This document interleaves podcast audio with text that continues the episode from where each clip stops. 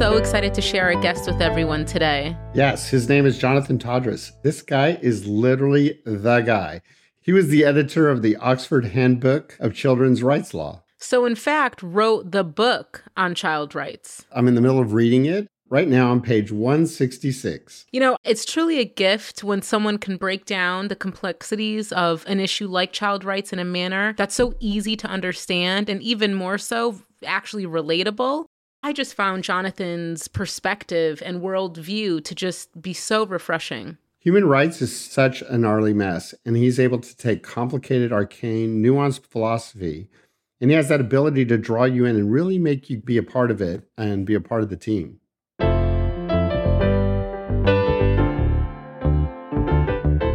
For First Focus on Children, this is Speaking of Kids. I'm Bruce Lesley. And I'm Messellech Looby. Speaking of Kids is a podcast that puts kids at the center of public policy.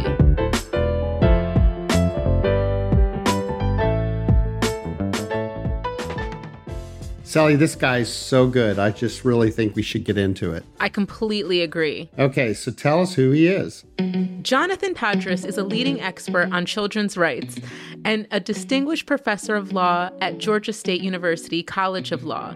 His research focuses, in particular, on the implementation of children's rights law, human rights education, youth participation, and human trafficking. Among his recent books are the Oxford Handbook of Children's Rights Law and Human Rights in Children's Literature. He also currently serves as chair of the board on children, youth, and families of the National Academy of Sciences, Engineering, and Medicine. Welcome, Jonathan, to Speaking of Kids. And thanks so much for being with us. Thank you so much for having me. Absolutely. You know, we just kind of want to start with your backstory, you know, why you became a lawyer and why the focus on child rights. Yeah, sure. So, in many respects, I've always been interested in children's rights, dating back to when I was a child. Both my parents were born and raised in South Africa. And so, human rights violations of the apartheid regime was a topic of concern and conversation from my earliest memories as a child. I was a politically active, somewhat feisty teenager, and I had a number of jobs. But one of the jobs I had was also working at a youth center. Uh, and so, in many ways, dating back from when I was a child, I was interested in and concerned about children's rights issues and human rights issues, even though I didn't name them as a particular right. Uh, and on a personal level, I also had some really difficult experiences as a child. And so that has helped me, I think, today really have some understanding and empathy when I see young people facing some of the challenges they're facing today. Their issues may be different from mine, but I can appreciate the struggles that often young people have. And as for why I became a lawyer, I studied international development at university, at Clark University in Massachusetts. And I wanted to do development work uh, immediately after college. So I joined the Peace Corps. I was sent to Thailand. I worked on children's health programs. After that, I worked at a university in Bangkok. After my Peace Corps experience, I worked on human rights issues in Thailand. And I also worked on some program development. I continued to work in health and human rights as I returned to the States. And I used to joke that I kept on having run ins with the law, not in that sort of policing sense of it, but in the sense that every project and program that I worked on had a law component. Law was an integral part of it. And I couldn't participate in and contribute to those dialogues in a way that I wanted to. So I ultimately decided that I really needed to go to law school to contribute to the issues that in a way I really wanted to be able to contribute. And, you know, as I tell my students, law is really just a tool and a law degree is a tool. It, it has been used to really uplift people across the globe. It's also been used for some really horrible human rights violations. Nazi Germany was law based, uh, the apartheid regime was law based. And so law is just a tool and we can choose to use it however we want. And what I try to do is use it to elevate young people and uh, help them secure their well being. That's beautiful. Yeah.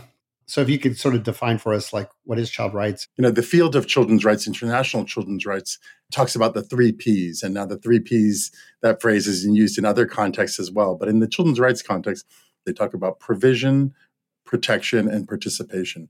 So provision rights are all the things that children need to survive and develop to their full potential.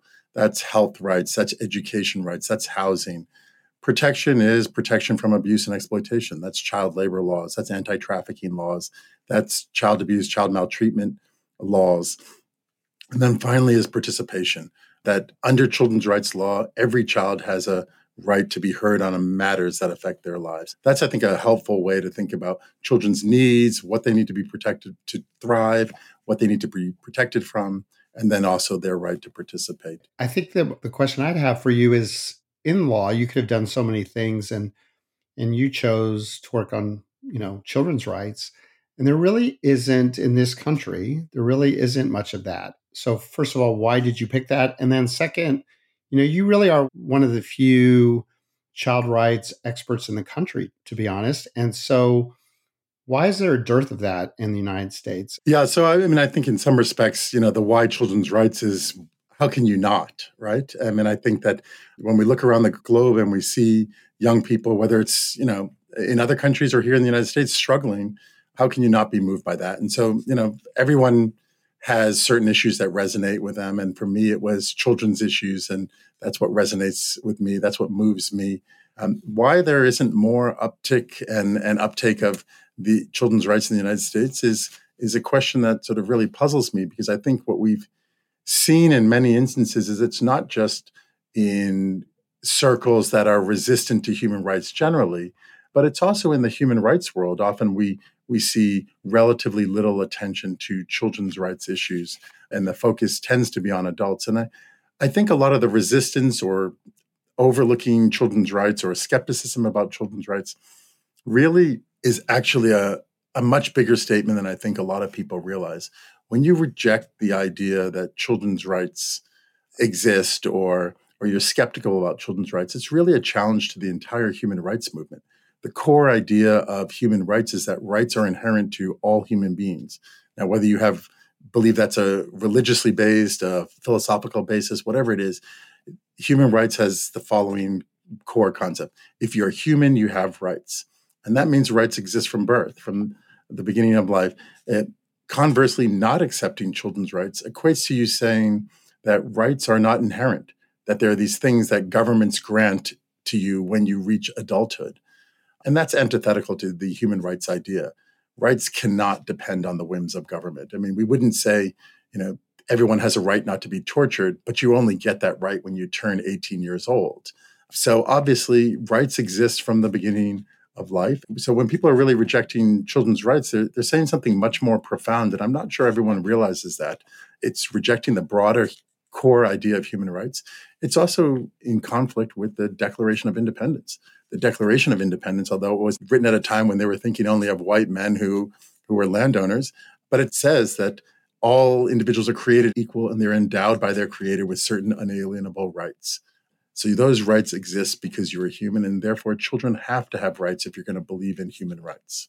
The UN Convention on the Rights of the Child was drafted in part by people in the United States, but now we're at a point where every nation in the world has ratified it except for us you know, we're the only country in the world that now stands uniquely positioned as having not taken that action. So why is that? Why why have we failed to do so and why does that matter? Yeah, so I think the why falls into sort of two primary reasons. First is sort of a historical approach that the United States takes to human rights treaties. The United States has long believed in and supported human rights treaties, but they've done it in the following way. They say, the world needs human rights, but we have our Bill of Rights, and so we're all set. What the US has long envisioned is that human rights are important, but they're really intended largely for the rest of the world. And I think a really good example of that is the Convention on the Prevention of Genocide. It's not hard to take a public statement that you're opposed to genocide, but it took the United States 40, that's 40, 40 years to ratify the Genocide Convention. And it wasn't because there was objection to the content so much as that's just not really what the US does. Everyone else needs to promise. We already know that we're not going to do that, or at least that's the presumption. And then I think so there's that general reluctance. But it's, of course, and tied into that is questions about federalism. But the reality is the US has ratified human rights treaties, the International Covenant on Civil and Political Rights, for example, and it hasn't had problems with federalism. It hasn't conceded sovereignty to the United Nations. So those arguments don't hold up when we look at not just other countries' practices, but also the US practice.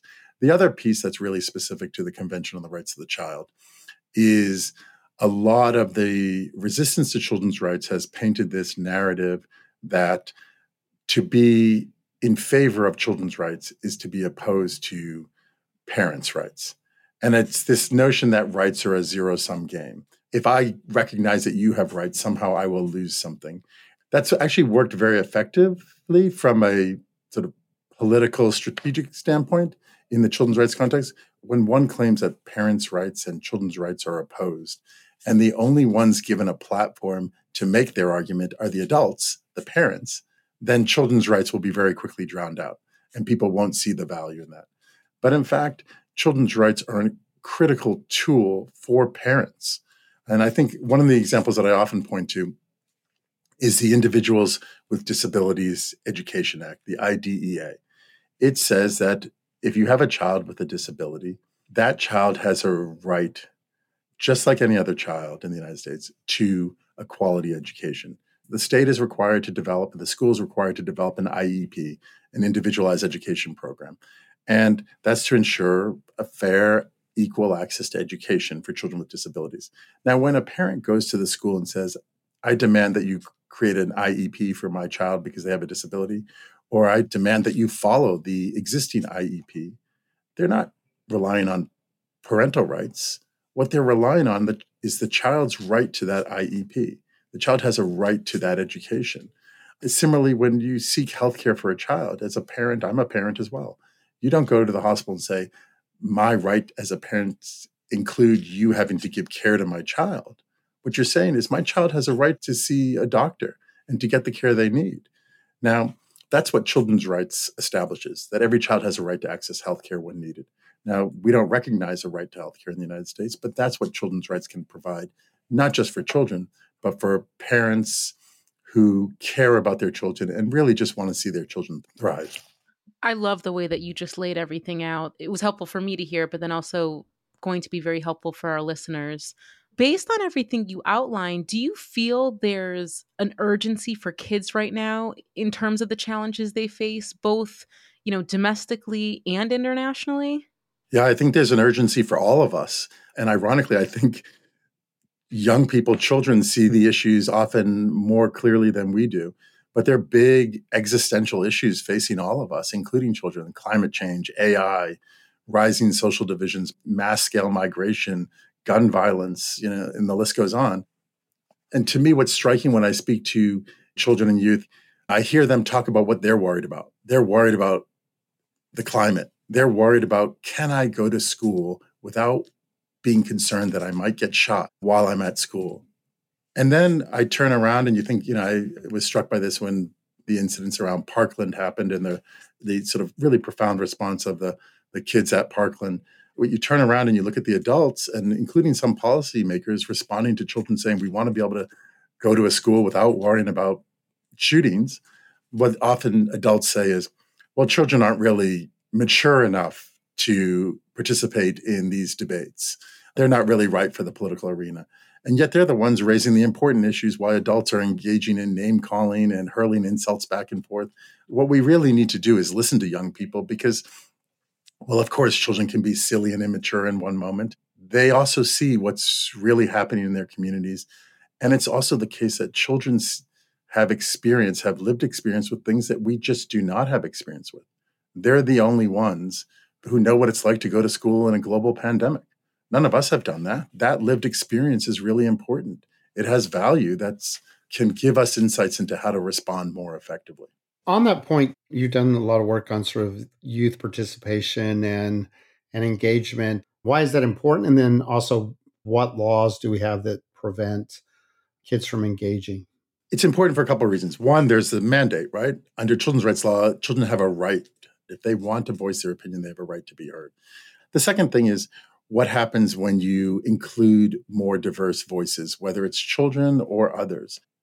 Research has shown over and over again that when you include more voices in generating ideas, identif- identifying problems, even, and then generating ideas for how to respond to these issues, that you end up with better results. You end up identifying better ideas, you reject the ideas that won't work, and you have greater buy in at the end when you've included people along the way.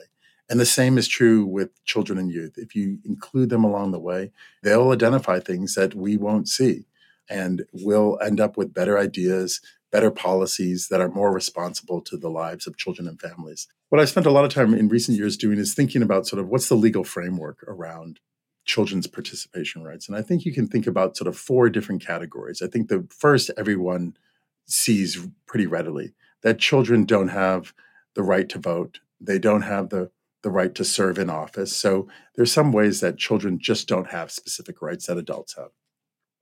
The second that I think is useful to think about is there's a set of rights that children have, but they have effectively like a junior version of those rights.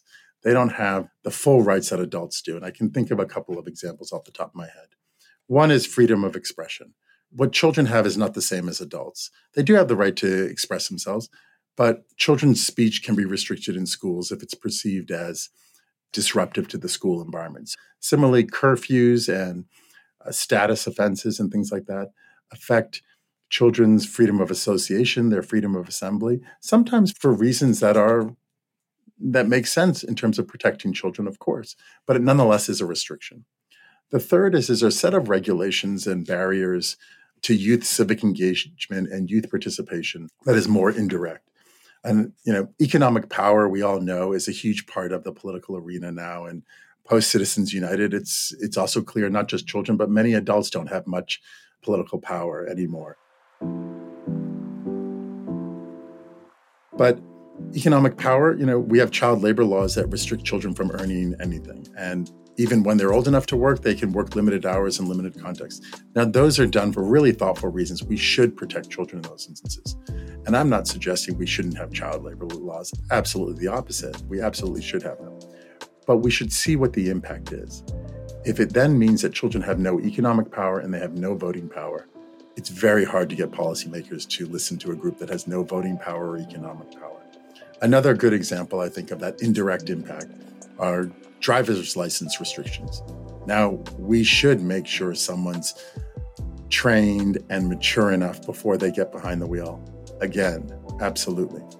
But we should recognize if young people can't drive, well, that means that they're more limited in being able to attend meetings or participate in civic engagement activities. And that's not a suggestion that you change the driver's license rules. It's probably a suggestion that we need better public transportation so that young people can participate more meaningfully.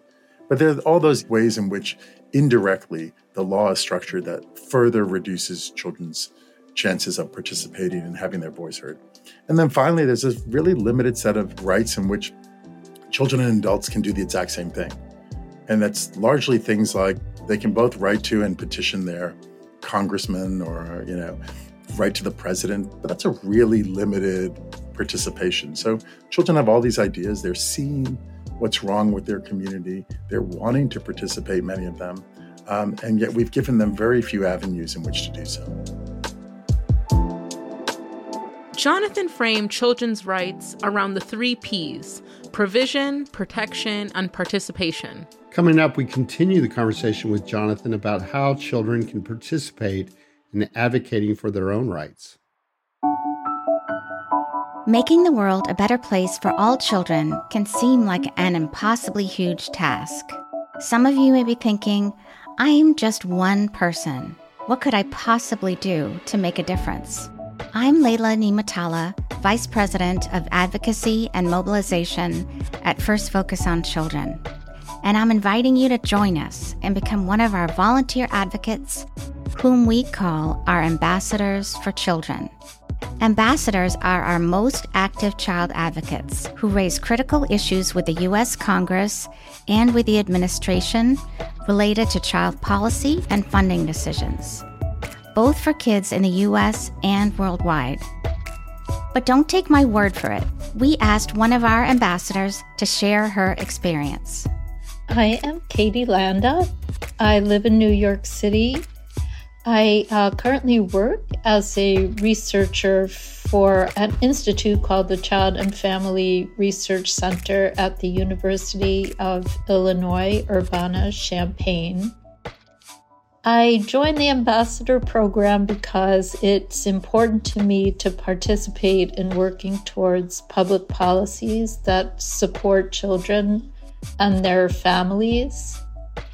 And I would encourage you to become an ambassador if you would like to become a part of a very supportive and warm network of people that values teaching and learning and activism towards creating a more just and caring country. Thank you. So please join us, won't you? Check out campaignforchildren.org backslash ambassadors on how to become a first Focus on Children ambassador and to link up with our fabulous community of committed child advocates.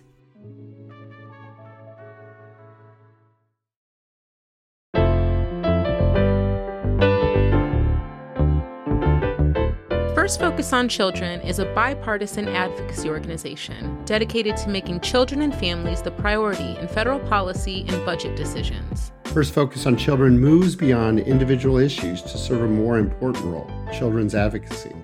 We educate lawmakers and the American public about the issues facing children. To learn more about our work and ways you can become an ambassador, go to firstfocus.org. Coming up in State of Play, we are inviting back Leila Nimatallah to chat about human and children's rights on the global stage. Let's get back to Jonathan Todres. I want to ask him to talk more about human rights education. Oftentimes, when we think about human rights education, especially in the United States, we're talking about educating policymakers. But you elevate the important role of educating Americans about their human rights. As it relates to children, what are their rights inherently and as they grow and develop? Do you mind sharing a little bit more about your recent work on human rights education? Sure. My work on human rights education came out of this idea that started really in the early years of my academic career. I think when you're a lawyer, you come in and you see a social issue, and I think it's common in a lot of countries. You see wrongs happening in the community, the, one of the first things we think about is we look to criminal law and say, can criminal law punish and uh, account for these wrongs? It's an important piece of it, but it's a really limited piece, right? So holding perpetrators accountable is important, but it also means every time we hold a perpetrator accountable for some human rights violation, that some harm has occurred. And we're after the fact. So, very early in my career, I shifted my focus to thinking about prevention. How can the law be used to move upstream and prevent harm from occurring to children in the first place. And out of that, I've worked and done research on human trafficking, in particular, child trafficking, for 25 years now. In that context, I've been very prevention focused. But I also started to think that it's not just about trafficking. It's what we need is not just preventing harms early, but what we really need to do is start to build rights respecting communities what we have now in many communities in the United States is increasing fractures in communities. There's social divisions, there's people talking past it. Somebody says, My rights are violated. And the immediate response is, Yeah, but, yeah, but my rights, right? And then we're just talking past each other. And We're not healing anyone or building rights respecting communities. And so that's what I've really been focused on for the last dozen years or so on how do you build rights respecting communities. And in many ways, it started almost accidentally looking at children's literature. And what I found when I looked again as an adult at children's literature is there are these extraordinary human rights discourses and children's rights discourses in children's literature. And that resonated with me. Human rights education is critically important. If you look at the research on human rights education, it says that children who are exposed to and participate in human rights education learn the fundamentals of good citizenship. And really importantly, they learn to link rights and responsibilities. Kids who have been part of a human rights education curriculum, they see that their rights are linked to their responsibilities to respect the rights of others. And conversely, children who are not exposed to human rights education and do not participate, they tend to talk about rights as entitlements just for themselves. So, human rights education has this really powerful community building outcome. And so I started to think, you know, we need to go beyond and there's some really wonderful programs. Unicef has one amnesty international has one of how do you sort of do human rights education in schools. But we can't think only about schools. We can't just rely on the social studies class every year to do one one week on human rights. We need to really integrate it in a way that's meaningful. And we also in the, the phrase i often use is meeting children where they are. We need to think about where are young people already engaged. School works for a lot of kids, but there are also a lot of kids for whom it doesn't really resonate. They don't feel connected. But they might be feel connected reading or in visual arts or in other ways. And so I started with children's literature and exploring human rights themes in children's literature. And I can talk more about that. There's sort of fun stories, what kids that we read to saw in different books. And and then I broadened it to thinking about the arts more generally. You know, music is incredibly powerful and a lot of visual arts, and they've been used in human rights movements, in freedom songs during slavery.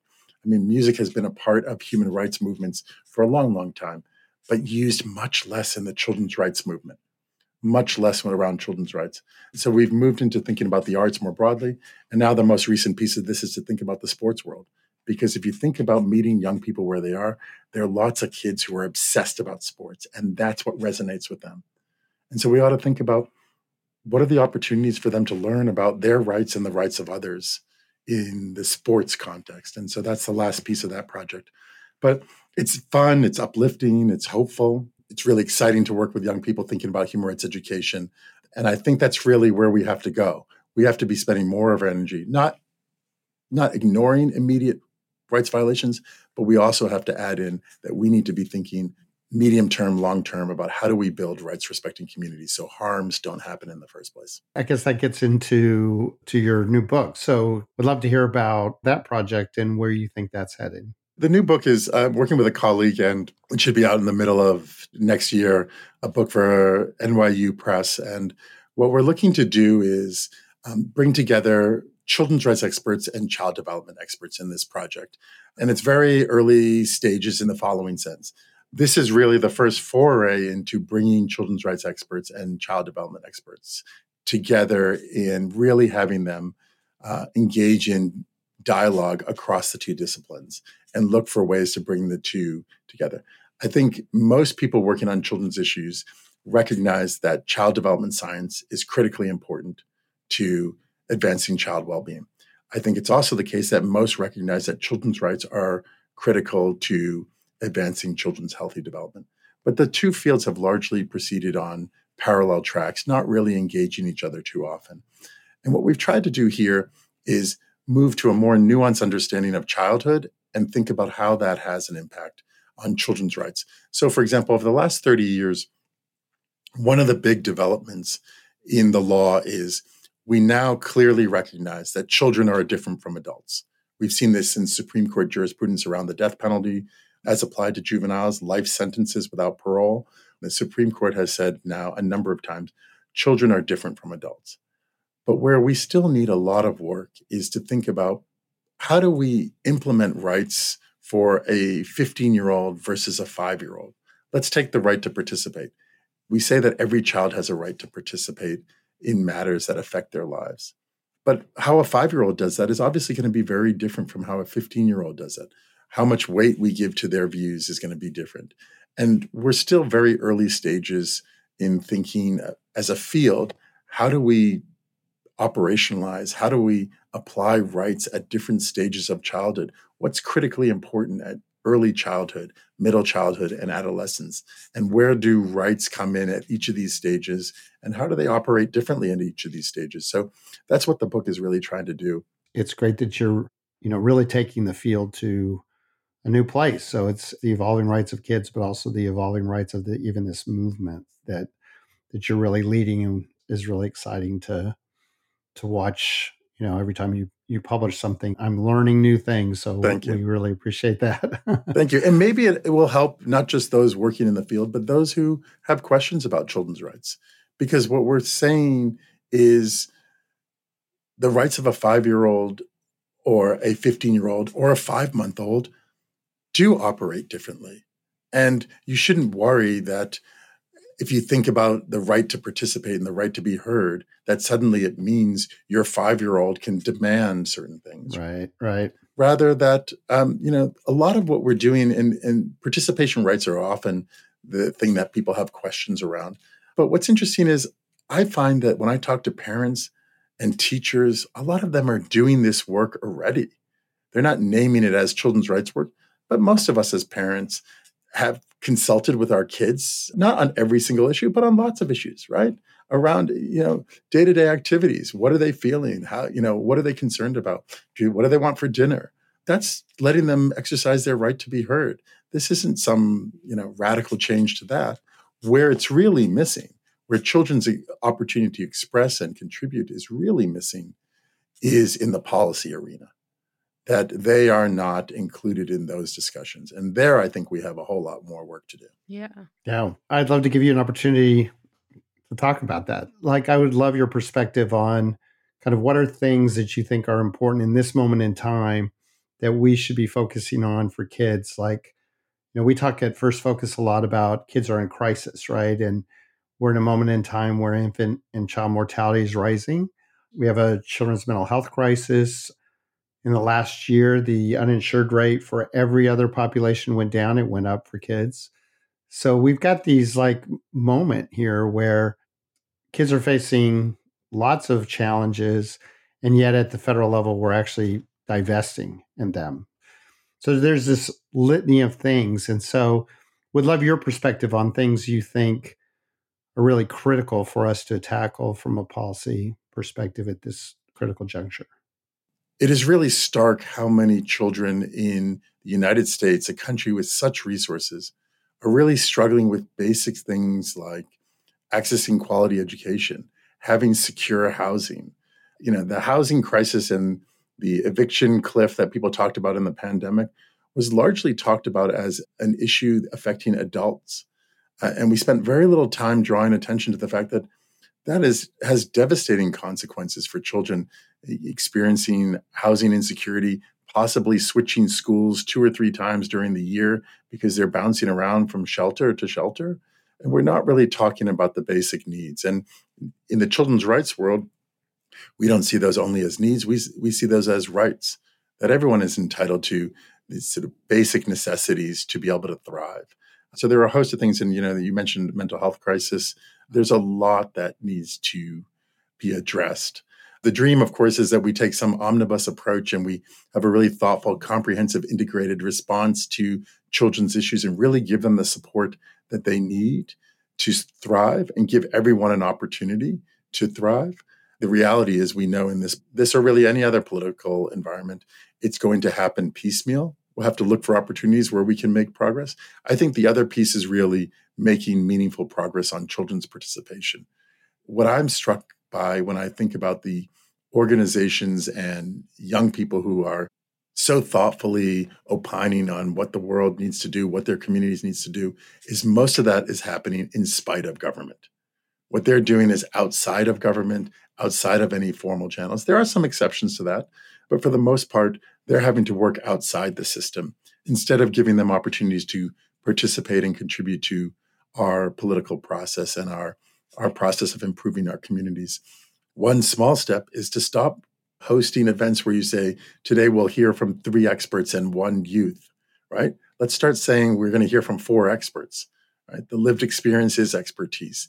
I didn't grow up in the social media era. I have no idea what that's really like when you're 12, 13, 15 years old to experience that. And we ought to hear from them as experts. Uh, and so I think if we can build processes for young people to be heard, we'll develop better ideas. We'll see more of the problems. We'll see solutions that uh, young people are seeing that we we don't see yet, and we'll have a better chance of developing responsive policies. This has been so great. Thank you so much, Jonathan.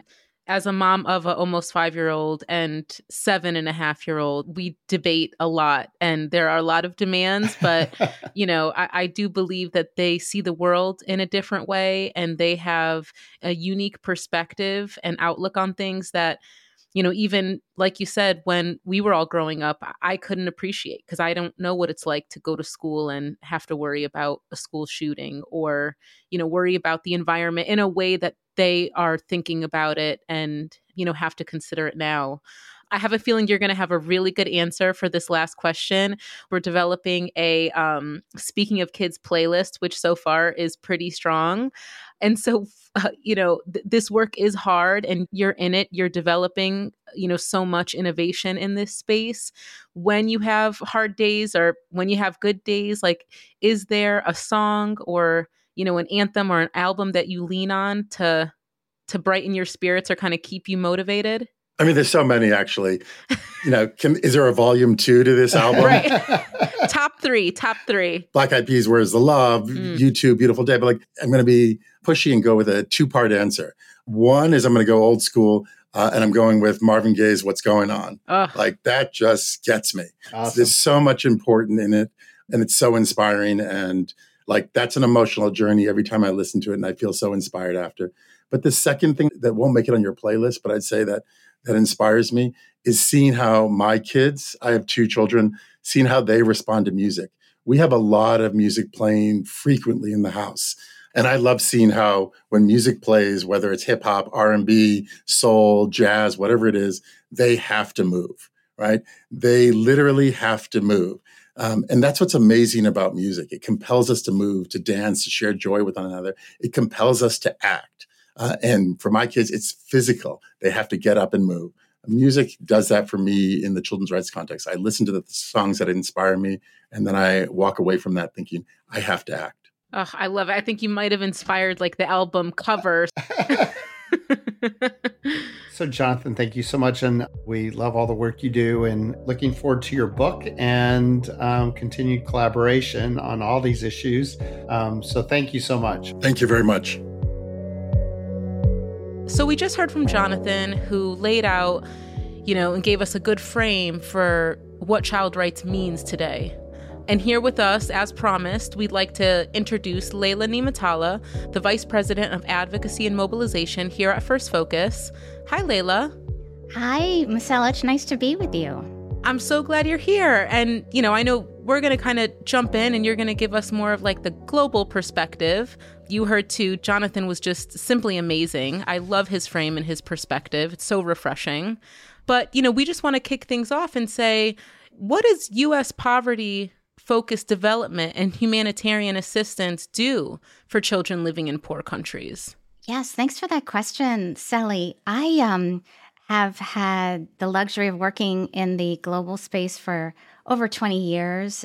I didn't think of it the way Jonathan spoke about it today, but I, I was attracted to it because the work of U.S. foreign assistance primarily is to ensure that children survive, that they can thrive and grow up to their greatest potential, access to primary education, clean water, and nutritious food and not only is it the right thing to do, but it promotes individual rights and it comes back to benefit the United States as well in many, many ways, of course.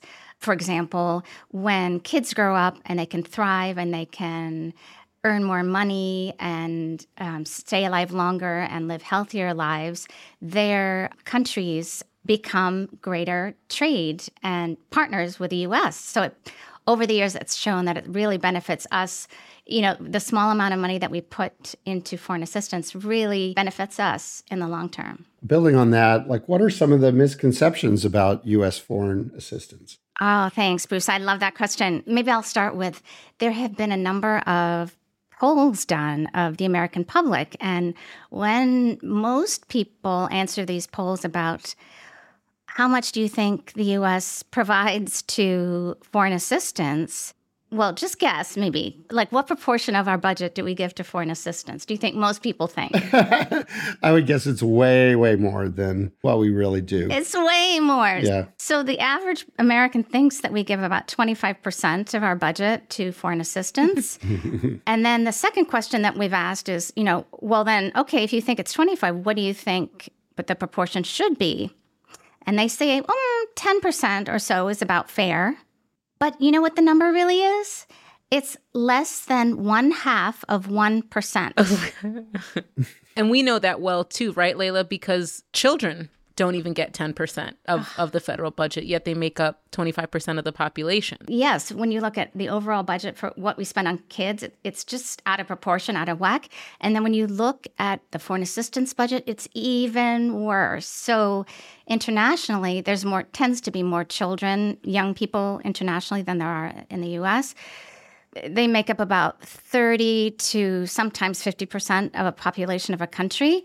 And unfortunately, nine cents of every $1 goes to kids. Nine cents. Yeah. It's a very low percentage of the federal budget, right? Like you said, less than 1%. And then compounding it, it's like then kids get only 9% of the half a percent, right? So it's a teeny tiny. exactly. It's teeny tiny. So when Americans find that out in the, these polls that we've done, they're overwhelmingly supportive of what this type of foreign assistance does. You know, that it provides um, very low cost, modest investment in keeping kids alive and healthy, ensuring they live past their fifth birthday, ensuring they have access to education, all those great things. Americans, as I've said before, are very, very generous overall. overall, we're a very warm and generous culture, and Americans overwhelmingly support this type of foreign assistance. And in fact, it's enjoyed a lot of bipartisan support in Congress, too, historically. Yeah. And so, you know, what are you watching right now in terms of foreign assistance, foreign policy? What's on your radar? The thing that I am watching and most concerned about is one of our success stories and a place where we have huge bragging rights globally. George W. Bush's signature global health prog- program called the President's Emergency Plan for AIDS Relief. He launched that 20 years ago, and it is the single biggest investment in any one disease that any country has ever made. And his global HIV AIDS program has done astounding work over the past 20 years. When he started it, HIV was a death sentence in uh, especially sub Saharan Africa, but in other countries as well. Over the years, it's saved the lives of 25 million people, including children. It has ensured that 5.5 million babies were born without HIV, so HIV negative from mothers who are HIV positive. And where my heart is, is the fact that it's also provided these gold standard wraparound services for vulnerable children who are affected by HIV to ensure that they stay protected from HIV by staying in school, by having access to nutrition, and if they are HIV positive, connecting them to services. These programs are called Orphans and Vulnerable Children programs, and they serve 7.2 million orphans and their caregivers right now. Back in the day, less so now, but back in the day, HIV wiped out a whole generation of adults, and these children either were left on their own, you know, in child-headed households, or their grandparents who were elderly taking on uh, a bunch of their grandchildren to care for them. So that was the, the genesis of this type of program. But even now, it's very, very important because there's still these kids out there who need this kind of strategic and clever kind of response that ensures that these kids stay protected. And unfortunately, our Congress, for the first time ever, has failed to reauthorize PEPFAR. It comes up for consideration to be reauthorized every five years. And Congress allowed it to expire at the end of September of this year. And they're still dilly dallying around and not reauthorizing it. Thank you, Leila, for that overview. That was really helpful. And, you know, in true First Focus fashion, you know, we want to know how people can get engaged. You know, what's the ask? How do we start to get policymakers to start to change their minds? And as a leader of our advocacy and mobilization efforts, you know, what do you want people to do? Oh, thank you, Selley. I really want you to join us. We need your support. We need your voice. Members of Congress really care about their constituents' opinions. So when you say, I know I care about kids internationally, or I care about kids domestically, you know, these kids, they're not able to speak for themselves, obviously. So they need you.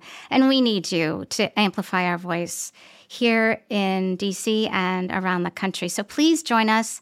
There's more about the ambassador program in the show notes on this episode. And also, you can find more information on our First Focus Campaign for Children website. Thank you so much for joining us, Leila. It was such a pleasure to have you here. Yeah, thank you so much.